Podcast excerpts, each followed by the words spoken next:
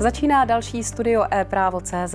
Jak je složité v dnešní době vstupovat na trh advokátních kanceláří? Tak o tom nám právě do dnešního vysílání přijde víc povědět můj dnešní host, což je partner a společník jedné z novějších advokátních kanceláří Aegis Law, eh, pan Jan Krampera. Vítám vás, dobrý den. Dobrý den, děkuji za pozvání.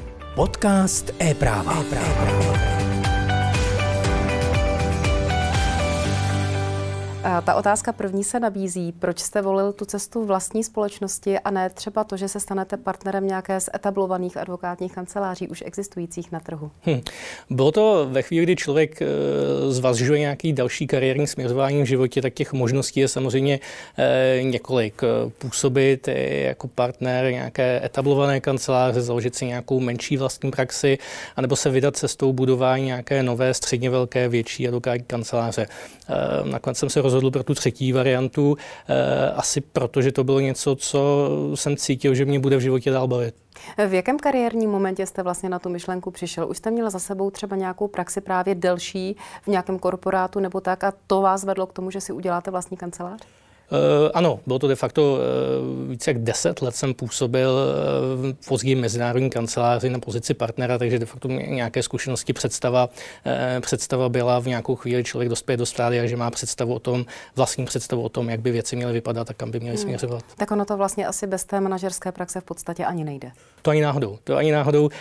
Člověk by dokázal mít advokátní kancelář o jednom, dvou lidech bez jakéhokoliv managementu, ale ve chvíli, kdy těch lidí je tři plus, nás je v tuhle chvíli chvíli kolem 21, tak eh, kromě právní práce eh, je to i manažerská činnost. Řešili jste velikost kanceláře, když jste se asi dali dohromady s partnerem, se kterým teď jste, jste dva, tuším, že partneři? Jsme v tuhle chvíli u nás v kanceláři jsme dva společníci, tři partneři a doufáme, že to číslo poroste. A v tom době toho zakládání? Eh, v době zakládání jsem byl nejprve já, následně se přidávali další, další kolegové a v podstatě ta myšlenka byla taková, že člověk si, člověk si říká, pokud dospěje k tomu, že chce budovat něco většího, nějakou větší kancelář, eh, má k tomu ty správné parťáky, eh, tak stojí před rozhodnutím, kdy si říká, jakým způsobem to pojmout. Jestli eh, pomalu mít tři, čtyři lidi a doufat, že za rok jich bude šest, sedm, a nebo rovnou koncipovat a, nebo, větší a nebo rovnou koncipovat větší společnost. A u vás to bylo U nás to bylo tak, že jsme se rozhodli větší společnost, protože z mého pohledu e, začít pomalu je něco jako kdybyste si chtěli otevřít myšelinskou restauraci a začali byste nádražním bufetem. Myslím si, že samozřejmě nádražní bufet je menší náklad, eh, menší riziko, ale šance, že se dostanete na úroveň myšelinské restaurace je, je minimální nebo je vzdávaná v horizontu několika let. byli. Může být. Jak se vám žije ve společnosti těch právě těch už zaběhlých advokátních kanceláří nebo případně těch velkých advokátních domů, skutečných korporátů? Je to těžké vstupovat na ten trh právě v této době, nebo zrovna teď eh, natáčíme, pokud by se někdo díval ze záznamu v roce 2022 po covidové době, tak je to ten správný čas? Já si myslím, že vždycky je špatný čas a vždycky je ten správný čas. Já si pamatuju, eh, když jsem byl jako mladý student eh, v praxích v různých kancelářích, tak ty advokátní matadoři říkali, jak ten trh už je přesycený, jak je to těžký, jak je náročný se sem dostat. Od té doby uplynulo řada let, vznikla řada advokátních kanceláří a myslím si, že to je jako jakýkoliv jiný biznis. Když to člověk chce dělat, má elán, tak vždycky je ta správná doba.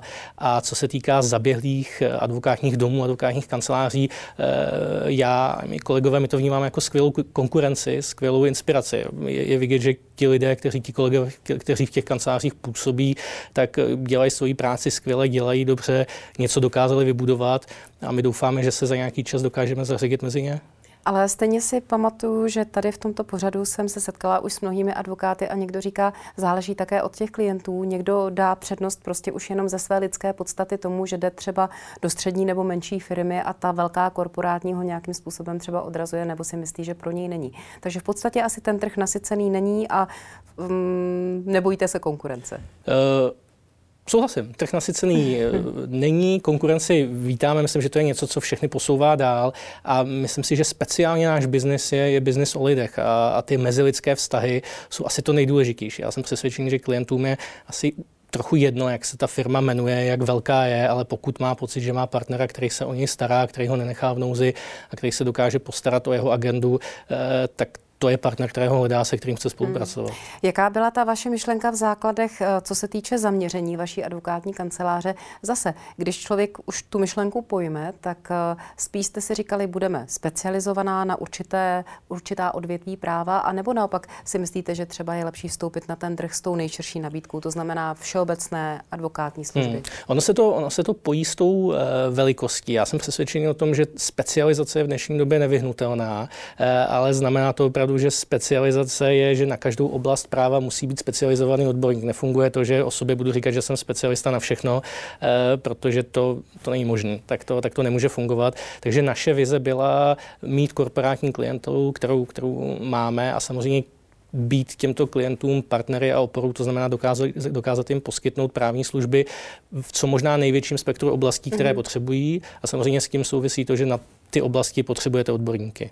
A teď jste na tom jak? Jaká teda šíře toho záběru u vás je? Už se rovná téměř všeobecným službám, nebo ještě chcete někoho doplňovat? Uh, já si myslím, že pořád bude co doplňovat. Nabíráme lidi, snažíme se, snažíme se růst, uh, ale musím říct, že v tuhle chvíli jsem spokojený s tím, že dokážeme klientům poskytnout uh, perfektní odborníky na pracovní právo, litigace, nemovitosti, eh, fúze, akvizice, regulatoriku a další hlavní oblasti práva. Takže eh, v, te, v tuto chvíli jsem rád za to, co máme, ale rozhodně je pořád prostor, kam růst hmm. a chceme růst. A i třeba občanskoprávní věci a rodinné věci, protože panuje takový nedostatek právníků, kteří se vůbec chtějí zabývat třeba rodinným právem. Uh, to je takový úzlost, No, teď jste, teď jste mě dostala. Je pravda, že speciálně co se týče rodinných věcí, tak tam eh, to je, to je agenda, na kterou se chceme časem určitě také zaměřovat, ale je to něco, co zrovna v tuhle tu chvíli eh, nemůžu říct, že pokud by se na nás obrátil někdo s rozvodovým řízením, tak my jsme ti, kteří mu dokážeme nabídnout perfektního odborníka.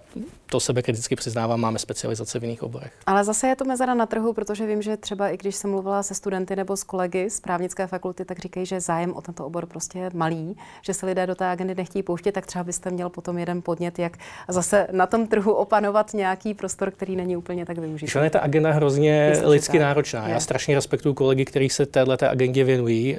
Uh, vůbec někdo říká, že je, že je považováno za uh, super disciplíny, fůze, akvizice a tak dále. Upřímně já si myslím, že kolegové, kteří dělají rodinné věci, tak opravdu pomáhají lidem, dělají právo v té základní podstatě, ve které většina lidí právo spatřuje.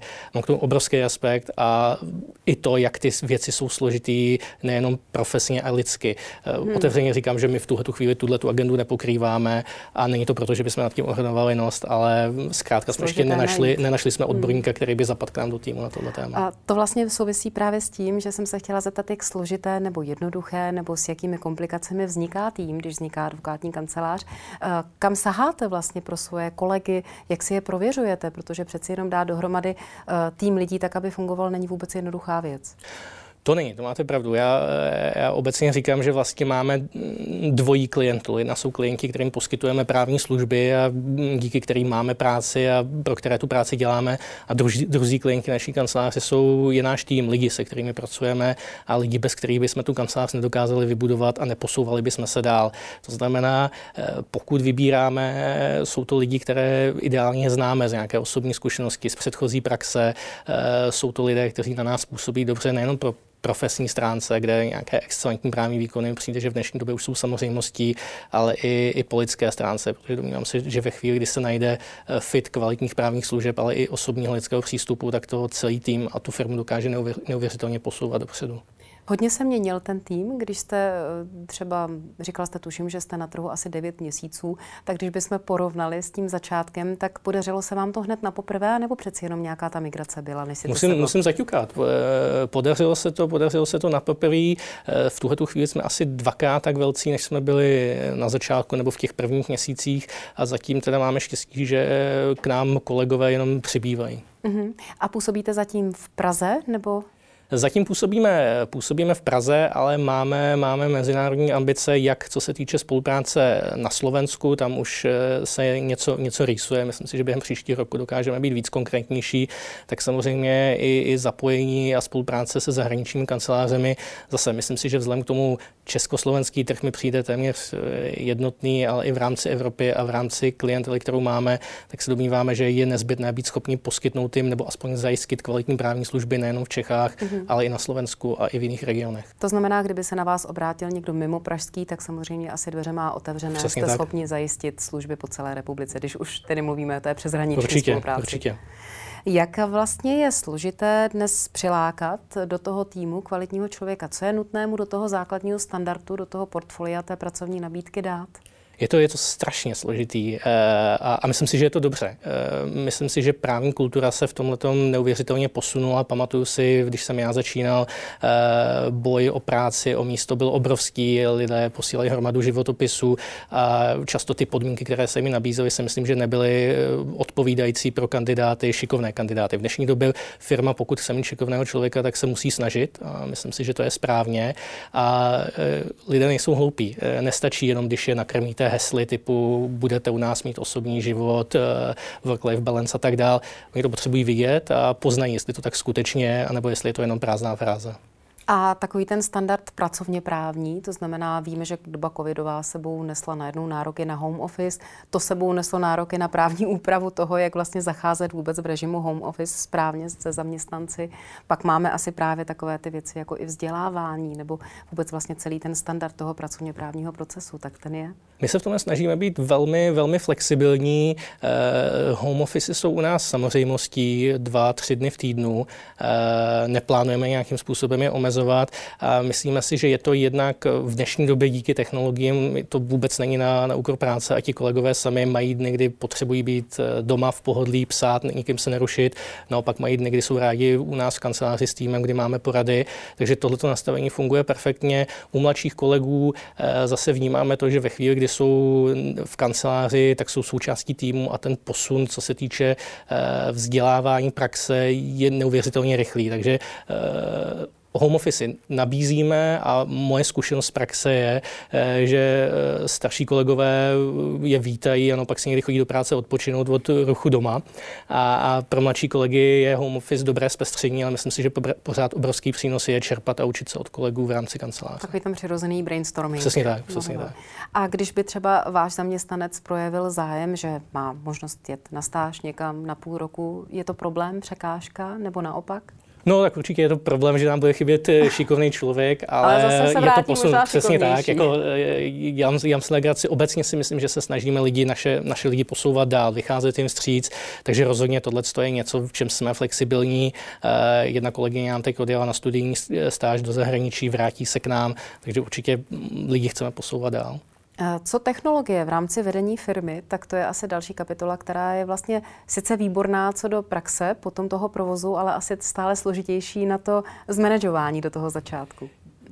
Má, máte pravdu. Musím, musím, musím přiznat, že na druhou stranu, pokud jste se mě ptala, jestli dneska je dobrý zakládat kancelář, tak musím říct, že je to určitě lepší, než to mohlo být před pěti, deseti lety právě díky technologiím. Pokud se člověk zajímá a investuje do toho čas a peníze, tak ty technologie dokážou neuvěřitelným způsobem ušetřit čas a člověk zjistí, že právě při zakládání a budování firmy je čas jedním, eh, jednou z, eh, z nejdražších a nejcennějších hodnot, kterou má k dispozici. Takže rozhodně eh, myslím si, že v tomhle jsme taky poměrně progresivní. Eh, máme u nás minimum papíru, fungujeme v cloudu, kolegové jsou, myslím, dobře technicky vybavení a snažíme se vnímat eh, technologie a procesy, které nám dokážou za mě být maximálně efektivní a netrávit čas zbytečnou administrativou. Hmm. Mně z toho možná napadá, možná jsem na slepé cestě myšlenka, jak je to třeba, pokud by k vám chtěl přijít nějaký ze starších, zkušených kolegů, ale třeba by na tom nebyl tak technicky dobře, protože celý jeho život třeba nebyl takový nárok se technicky vzdělávat. Jak se toto dá překlenovat? Eh, určitě ve chvíli, kdyby eh, jsme dospěli k tomu, že s takovým kolegou máme osobnostní fit, a jak říkám, pokud nabíráme nové kolegy, tak to nejsou jenom požadavky na, na právní znalosti, ale i na to, že člověk cítí, eh, že ten člověk zapadá do kolektivu a mm-hmm. posouvá firmu dál. A nebo třeba má neocenitelné zkušenosti v nějakém přesně tak, přesně oboru. Tak. tak upřímně řečeno, ta technologie, to už, je, to už je to nejmenší. Myslím si, že nikdy jakýkoliv posun dopředu nesmí být buď a nebo, nesmí to být nastavený, buď budeš pracovat na tabletu, nebo, nebo k nám nesmíš nastoupit. Ne, pokud bude chtít využívat technologie, bude moc a práce a zjistí najednou, že eh, to, co mu trvá 4 hodiny, může trvat dvě. No a pokud ne, tak to může dělat svým způsobem, hmm. který považuje za správný a funguje. Jste ta správná adresa i pro studenty anebo čerstvé absolventy právnických fakult? Rozumím, nebo doufám. Doufám, že jsme to je asi otázka pro studenty a čerstvé absolventy. Tak musí být u vás také zájem. Je, u nás, u nás je rozhodně zájem, nabíráme, hledáme, hledáme nové šikovné, šikovné kolegy, jak z řad studentů, tak z čerstvých absolventů. Myslím si, že mm, současní lidé, kteří pokud mají zájem, realizovat se v advokaci, tak úroveň znalostí a úroveň orientace ve světě, v technologiích je nesrovnatelná s tím, jaká byla úroveň před deseti lety, alespoň pokud to srovnávám sám se sebou. Mm-hmm. To znamená, když by třeba vám zaťukal na dveře student, který ještě nemá advokátní zkoušky, tak i tak u vás třeba najde praxi? Určitě. Jakýkoliv, jakýkoliv student vyšších ročníků nebo čerstvý absolvent je u nás, je, je u nás vítaný a, a rádi se s ním popovídáme a pokud bude fit na obou stranách, tak bude budeme rádi, když se nám A jaké obory, když by? Jsou vítány? To je, to je těžko říct, obzvlášť u studentů, protože myslím si, že tam se člověk s právem seznamuje čerstvě po škole taky eh, a především příprava na advokátní zkoušky vyžaduje do nějaké míry generální praxi, takže nemáme úzkou specializaci. Víme, že teď kolega Tomáš Procházka, odborník na pracovní právo, hledá do svého týmu čerstvého absolventa, takže ano, teď máme eh, hlad po prackaři, ale samozřejmě pokud se nám budou hlásit jakýkoliv jiní šikovní kolegové z jiných oblastí, budeme za to rádi, uvítáme to. Tak já myslím, že pokud nějací absolventi na nás teď eh, koukají, tak třeba si zrovna zapíšou adresu vaší kanceláře nebo alespoň název, což je advokátní kancelář Aegis Law, psáno Aegis Law, klasicky Law. A mým dnešním hostem byl partner a společník této advokátní kanceláře Jan Krampera. Moc vám děkuji. Já vám moc děkuji. Mějte se hezky na A loučím se i s vámi, přeju vám hezký den a těším se příště.